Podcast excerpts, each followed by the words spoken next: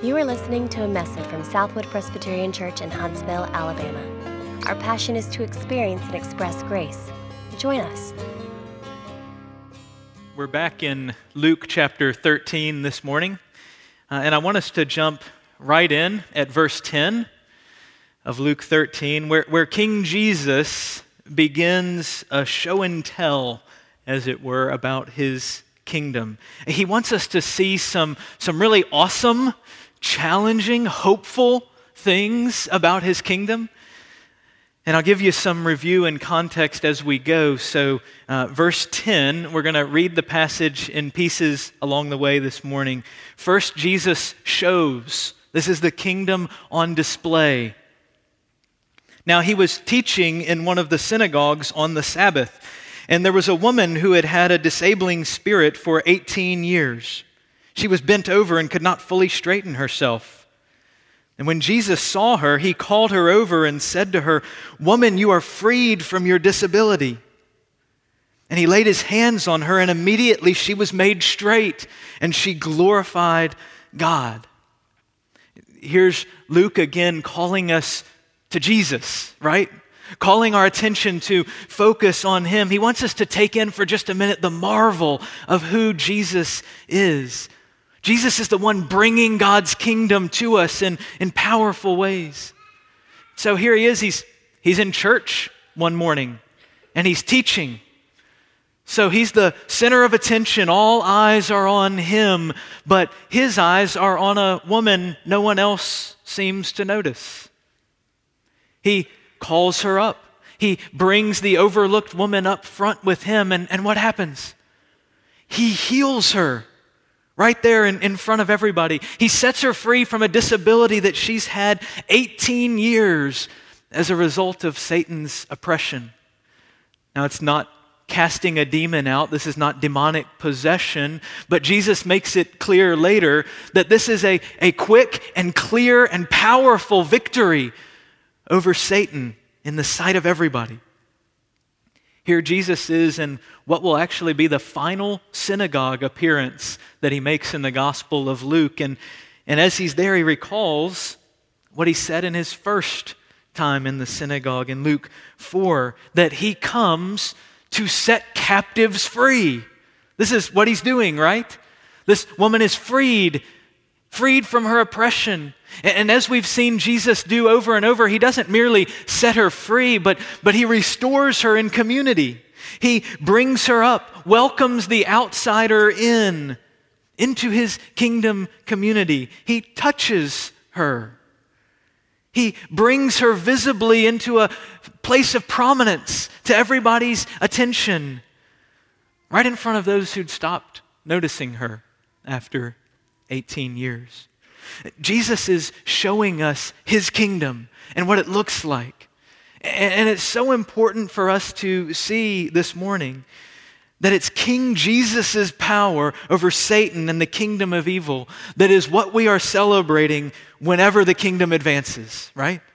He is the source of that growth, that victory, whenever it happens. But notice also that this powerful healing happens when? On the Sabbath day. Last week, as we arrived at this passage, Ron so helpfully reminded us of a biblical perspective on the Sabbath as a gift to us. God's gift to us that, among other things, we would celebrate God's redemption so that our hearts our minds, our bodies could truly rest in Jesus and in our Father's good care for us. And so, here particularly, Jesus is highlighting the value of kingdom activity on the Sabbath. When you engage in kingdom advancing activity with a heart for the King, you celebrate the Sabbath and the Lord of the Sabbath, the King Himself. See, that the Sabbath, we sometimes get confused. It's, it's not so much for focusing on all the things you must avoid doing, but rather here for focusing on all the things you can enjoy doing to celebrate the King. Of course, public worship must be a, a big part of that, but there are so many other things that demonstrate and remind us of our trust in the power of King Jesus, that it's about Him and not about a dependence on ourselves, like freeing someone from bondage, praying for those who are hurting, visiting those who are lonely, caring for those who are needy. You could go on and on. Have you thought intentionally about your Sundays in that light? Not just the things I can't do. What are the ways I can enjoy celebrating rest and trust in Jesus? What could a day that points you to deep rest in Jesus because you are sharing his power and joy in his kingdom with others, what could that look like? Talk about that with your family or, or with your small group. Those are really fun, rich conversations. But back to this story, here's this miraculously healed woman now standing straight up front with Jesus.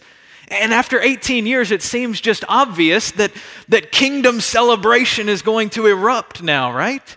This is, this is the time we're all going to rejoice in what's happened. But our hearts are so bent towards ourselves, we often miss the kingdom when it's right in front of us. That's why I said, even kingdom advancing activity with a heart for the king. Because our hearts are what's really at issue on the Sabbath and, and all the time. And even when we're doing kingdom advancing things, good things, we can get our hearts focused on ourselves and so miss the kingdom. It's exactly what happens in this story. Verse 14. But the ruler of the synagogue, the guy who was in charge of the service, indignant because Jesus had healed on the Sabbath, said to the people, There are six days in which work ought to be done. Come on those days and be healed, and not on the Sabbath day. Then the Lord answered him, You hypocrites! Does not each of you on the Sabbath untie his ox or his donkey from the manger and lead it away to water it? And ought not this woman, a daughter of Abraham, whom Satan bound for 18 years, be loosed from this bond on the Sabbath day? As he said these things, all his adversaries were put to shame, and all the people rejoiced at all the glorious things that were done by him. Some of them realize here is a Sabbath opportunity to celebrate God's redemptive work, if ever there was one, right here delivered to us at, at our worship service this morning but the pastor misses it. It's a reminder that I need your help. A member of his flock, healed, set free after 18 years of bondage. And what does he do? He rebukes her rather than rejoicing with her. Come get healed on another day. The Messiah King himself is in his synagogue, and he's hung up on himself. Stop for a second and ask ourselves could we be like him? I mean, the vision of Southwood is to advance the kingdom of God. It's all about Him and His kingdom. That's what we want to see happen, what we want to be a part of. I bet that was the desire of the synagogue ruler, too. He might have liked that vision to see the kingdom of God advance. And yet, the kingdom advances right under his nose in great power, and he misses it. Why? How do we miss the kingdom? Well, one way is by clinging to self promoting religiosity. Uh, Ron mentioned this last week as a consistent issue that the religious leaders had with the Sabbath. This ruler is obsessing over extra biblical restrictions, things that you couldn't do on the Sabbath, not God's law, as Jesus will point out. He's doing it in an effort to keep himself important and at the center of attention, self promoting religiosity. He's missing out on the celebration, the joy of the kingdom, because he's too focused on himself. I can imagine God seems to be really working in a church across town, and, and great things are happening, but their theology is worse than mine. So I'll just focus on that and critique rather than celebrate. Not that, not that I've ever done anything like that. Not that your heart would ever be so focused on yourself that you wouldn't be able to rejoice with God working in another place. Listen, if our Sabbath keeping, if our theology of baptism, if our godly parenting is resulting in us feeling better than others, then it's causing us to miss the kingdom and the king. If we think we're better than other people because of something we know, something we've done, something we believe, then we're actually missing the kingdom and the king like the synagogue ruler. But, but notice as Jesus responds to him that others in the room have followed their leader and missed the kingdom. You hypocrites, Jesus says. And, and he continues to address them in the plural. It's, it's not just the one guy, there's a lot of people who are nodding their heads with him, right? They're supporting the, the blind leader rather than rejoicing with their healed sister. We miss the kingdom when we overlook the seemingly insignificant. Only the important people can advance God's kingdom, we think. Only the wealthy, only the public speakers, uh, only those with position and influence. It's this uh, complex we can get after the national championship game when, when Tua stands in front of a microphone and says, I want to thank my Lord and Savior Jesus Christ. And we think, yes, there goes the kingdom advancing. That's good, but, but stop and think what we could be doing. Now, if I'm a, if I'm a young person, now to be a significant part of God's kingdom advancing, to be something people are really excited about and, and really see the kingdom moving forward, not only do I have to love Jesus deeply and share him passionately with others, that's not enough. Now I have to be a quarterback who wins a national championship and does it on TV. No, no, that's not what it takes. That, that's not required. We miss the kingdom advancing through the seemingly insignificant. And Jesus is going to bring us back to this. But one last way we can miss the kingdom that I see here, and that's by assuming that some brokenness is beyond help. Why had all these people not been noticing the woman that Jesus noticed? I don't know for sure, but, but perhaps after 18 years, they, they gave up hope that she could be healed. They just gotten used to the brokenness around them every day. It's easy to do, isn't it? Well, the kingdom of God is, is not working here, I guess. You ever thought that? Jesus says she's a daughter of Abraham which may be an indication of how he comes to set all of Israel free from their bondage and their hopelessness. Do you give up on some people in your life? Do you get discouraged about the kingdom of God as a whole when you look around at our culture? No one, no one is beyond the reach of Jesus of the king and his transformative power. God's kingdom is still advancing. Sometimes it's easy to believe the narrative that the next generation of Americans are leaving the faith, caught up in, in secular intellectualism on college campuses. And then you realize how many UAH rocket scientists are sitting just in this section of this sanctuary almost every Sunday. We're so glad y'all are here. Then I talked to my sister at Washington University in St. Louis, where she works on campus with some of the brightest students from around the world, and says they're coming to know Jesus and worship Him in larger numbers than they've ever had before and getting connected to the church there. Chase Dawes represents this congregation on the campus of UC Berkeley in California. And he reports that the kingdom of God is advancing even there, even in California, among those students that we'd rather make fun of when we see them on the news and say, that's what they're all like. No, the kingdom is advancing. But we know that true biblical Christianity also struggles in our country in many ways. Sometimes we lose hope. We lose hope because we forget what we get to see next weekend. Y'all, please don't miss next weekend. It's going to be so exciting. Don't forget what God is doing around the world, in, in the global south, in Peru and India and, and other places. The church of Jesus Christ is exploding. We're going to hear about that from people who are over there. Don't miss that. See, this is what Jesus wants to make sure that we don't miss. We're about seeing his kingdom advance. It's what we want all of our lives to be about. And so he wants us to know what it looks like so that we don't miss it.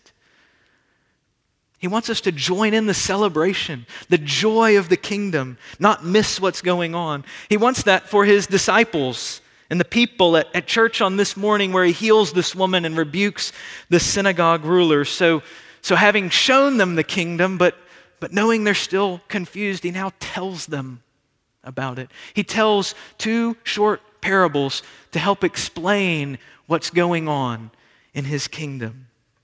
He's explaining it to them, he's explaining it to us. Verse 18.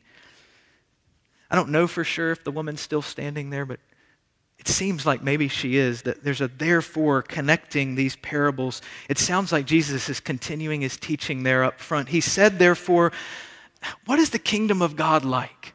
And to what shall I compare it? It's like a grain of mustard seed that a man took and sowed in his garden, and it grew and became a tree, and the birds of the air made nests in its branches. And again he said, To what shall I compare the kingdom of God? It is like leaven that a woman took and hid in three measures of flour until it was all leavened. Jesus stopped his sermon to heal the woman, but, but I don't think he was through teaching. He, says, let me, let me help y'all out. I want you to understand what's going on here right in front of you. Let me tell you about my kingdom. It's so important that I don't want you to miss this. Both these parables contrast small, humble beginnings with big, glorious growth. That's what they're teaching us.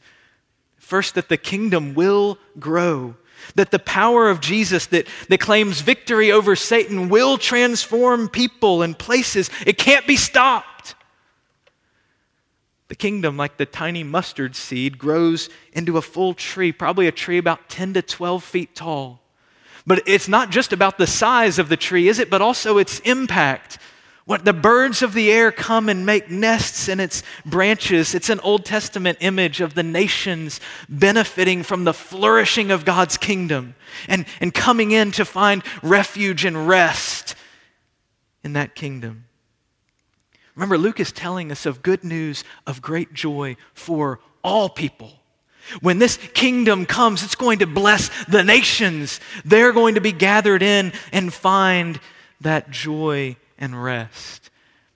And similarly, the, the little bit of yeast works its way through dough and, and transforms mere dough into bread.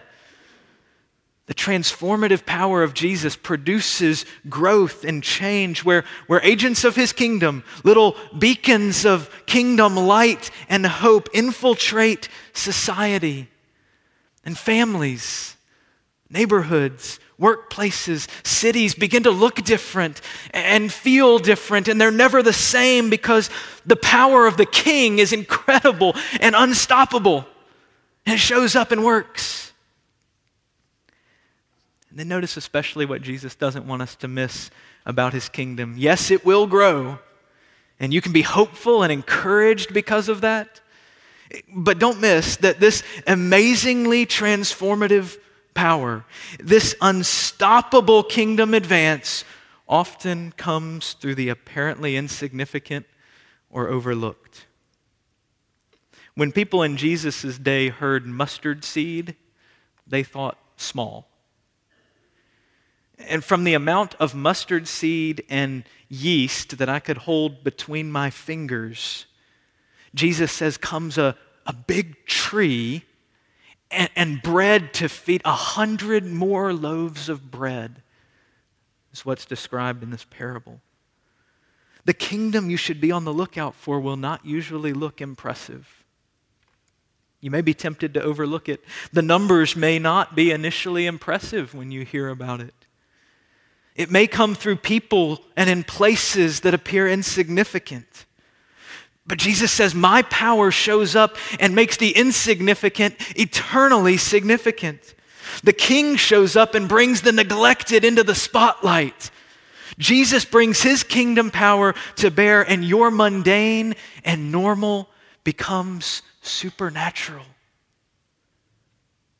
Where do things feel small in your life?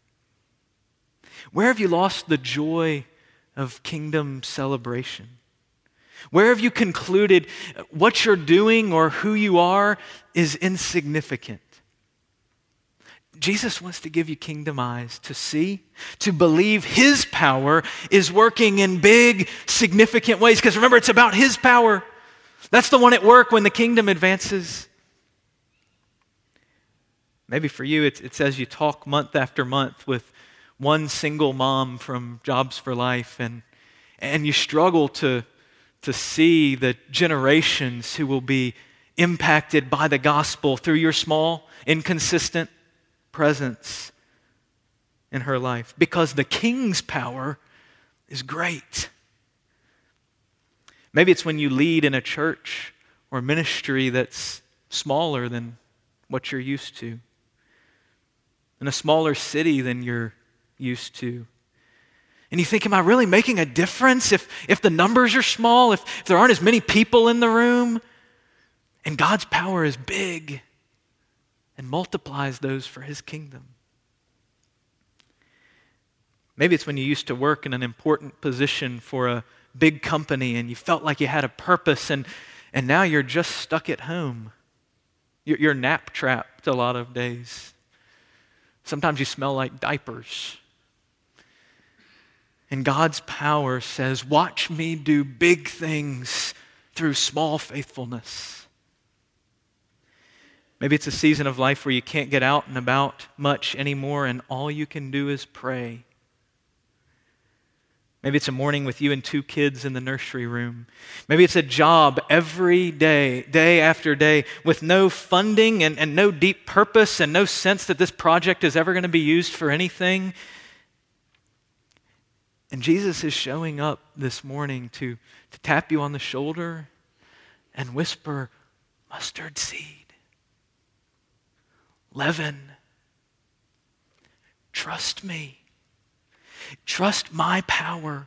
When I show up with people others have overlooked or deemed insignificant, do you see how big things happen? Will you trust me? That as you bring me with you where I've placed you every day, I can handle how important you are and the things you do are? I've got that.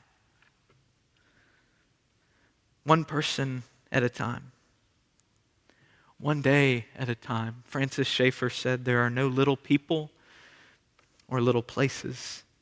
That's how the, the kingdom advances. One person, one day at a time. And it's because the king's power is so great. He's the one who heals. That's why in undeveloped Peruvian mountain regions and remote Indian villages without electricity, the king's power explodes and people are never the same. That's why, as we seek to advance God's kingdom, we expect to find ourselves in the midst of the least, the lost, the littlest, the lonely, and the left out, because that's where King Jesus shows up powerfully. That's who's standing with him at the front of the church. That's how he works. That's where his kingdom power comes to bear. He's always been like this in building his kingdom, hasn't he? I love how British pastor J.C. Ryle says it. He writes this Christianity is a religion which at first seems so feeble and helpless and powerless that it could not live. Its first founder was one who was poor in this world, and he ended his life by dying the death of a malefactor on the cross. Its first adherents were a little company whose number probably did not exceed a thousand when the Lord Jesus left this world. Its first preachers were a few fishermen and publicans, who were most of them unlearned and ignorant men. Its first starting point was a despised corner of the earth called Judea, a petty tributary province of the vast empire of Rome. Its first doctrine was eminently calculated to call forth the enmity of the natural heart. Christ crucified was to the Jews a stumbling block and to the Greeks foolishness. Its first movements brought down on its friends persecution from all quarters. Pharisees and Sadducees and Jews and Gentiles, ignorant idolaters and self conceited philosophers all agreed in hating and opposing Christianity. It was a sect everywhere spoken against. These are no empty assertions, they're simple historical facts which no one can deny. If ever there was a religion that was a little grain of seed at its beginning, that religion was the gospel. But the progress of the gospel is great and steady and continuous. Great gospel progress from a, from a little grain of a seed. That's the story of Jesus, right? Bear with me just a couple minutes while I take that story back even further. The beauty of this and the way that God has always been building his kingdom. I'm not going to mention every place in the story where the insignificant becomes significant, but consider these and, and be encouraged by some of these chapters in the story. I think you're going to hear yourself in some of these. Uh, God starts building his kingdom, his people, in many ways with Abraham. An old man past his prime in a rocky marriage. There's a young woman named Leah in a chapter shortly after that who is rejected by everyone. She's neglected by her husband after he's tricked into marrying her because he wouldn't have otherwise. And, yet God chose her. God chooses her to be in the line of the Messiah King, to be blessed by him when she was cursed by everyone else. You may think of David as a mighty king, but he was a young, scrawny shepherd boy that even Samuel, when he comes, never thought God would have his eye on to be the king. But God gets David's heart, and the kingdom moves forward in power. There's an unnamed Jewish servant girl captured, mistreated, torn from her family by an invading army and she becomes a servant to a Syrian general. Easy for her to decide, forget it with this God. Who is he? Why would I trust him? But instead of turning from God, she brings the hope and healing of Yahweh to the nations by telling this Syrian general named Naaman where he can find a cure for his leprosy from Yahweh. And of course, you know the young single girl from Nazareth nowhere town, who became pregnant, nearly found herself put aside by even the man who loved her, who simply says she will trust God and becomes the mother of the Son of God. And it's, it's ultimately that child, isn't it? Who himself is born in a stable in middle of nowhere, Bethlehem, and grows up as a son of a carpenter. It's, it's that child through whom God does the most significant thing that has ever happened in the history of the world.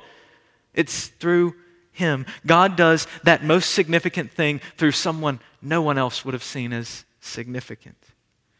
Ryle is right. He was rejected by the world, hung on a cross to die, and in that moment, at, at, his lowest seeming point of insignificance, he actually conquers and brings the power of his kingdom to its fullness in that very moment. It's that king. It's that Jesus who wants us to slow down this morning and come back to a woman bent over for 18 years, looked over by everyone else, and realize she's a daughter of Abraham She's yet another character in that great story that God started in many ways with insignificant nobody, Abraham. She's insignificant to many, but a perfect place for the power of Jesus to transform and demonstrate his kingdom. You're like her. Do you know what it feels like to be invisible to everyone else? But noticed and adored by Jesus? Do you see how, how his power over sin and death and Satan brings hope into every hopeless situation? That it's so great you could never give up, that the kingdom might show up there?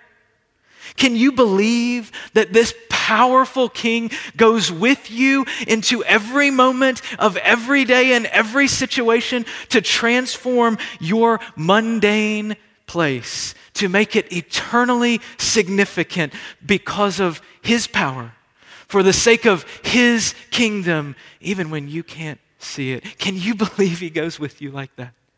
This is our king. Let's pray. King Jesus, we worship you. We thank you that you would love and dwell in and work through even very ordinary, insignificant people like us who, who a lot of times fail, who sometimes even miss what you're doing in our lives. Yet you keep forgiving, you keep bearing with us, and you keep bringing your power in great ways. Jesus, give us hope that we might live for your kingdom because we love you and because we trust your power to be at work. Show up in ways that we don't expect, even this week, and help us to trust you and see you as great. We ask it in your name. Amen. For more information, visit us online at southwood.org.